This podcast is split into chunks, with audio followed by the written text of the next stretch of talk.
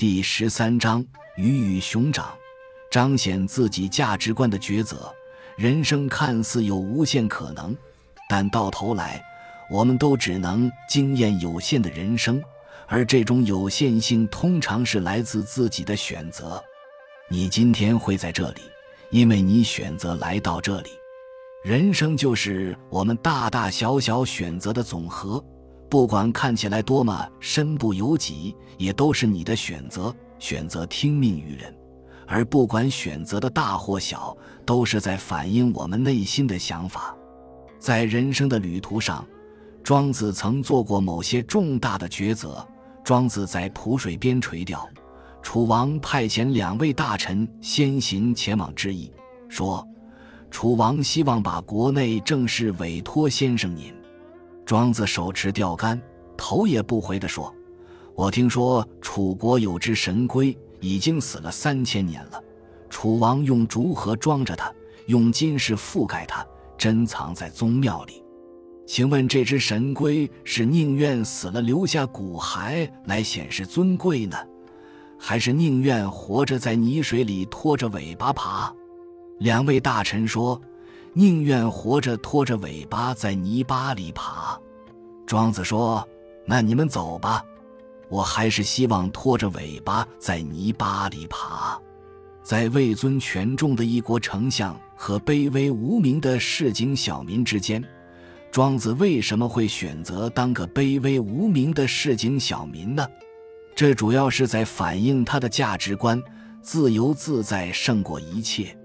有人有许会说。庄子要大家打破对大小、美丑、是非、成败、贵贱等相对的差别观。既然如此，那选择这个或选择那个，不是也没什么差别吗？这对庄子其实是很大的误解。他是要大家先破而后立，不可被世俗的观念、他人的说法所迷惑，而要建立一套属于自己的安身立命之道。然后依自己的价值观去做判断、做选择。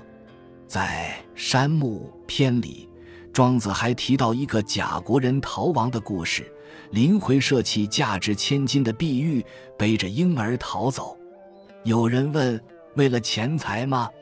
婴儿的价值太少了，为了怕拖累吗？婴儿的拖累太多了，他舍弃价值千金的碧玉。背着婴儿逃跑，究竟为了什么呢？林回说：“我和碧玉势力的结合，和婴儿则是天性的关联。以利益相结合的，遇上困厄、灾祸、忧患时，就会互相抛弃；以天性相连的，遇上困厄、灾祸、忧患时，就会互相收容。互相收容与互相抛弃，相差的太远了。”这段话虽然也有强调亲情比利益更持久的意思，但当利益和亲情成为鱼与熊掌时，并非人人都会选择亲情的。譬如刘备，当曹操拿下荆州时，栖身于荆州的他仓皇而逃，曹操轻骑急追，追上了刘备。刘备在紧急中就抛妻弃子，自个儿骑马脱困。当然。你的选择在反映什么样的价值观，世人也都看在眼里。重要的是你是否问心无愧。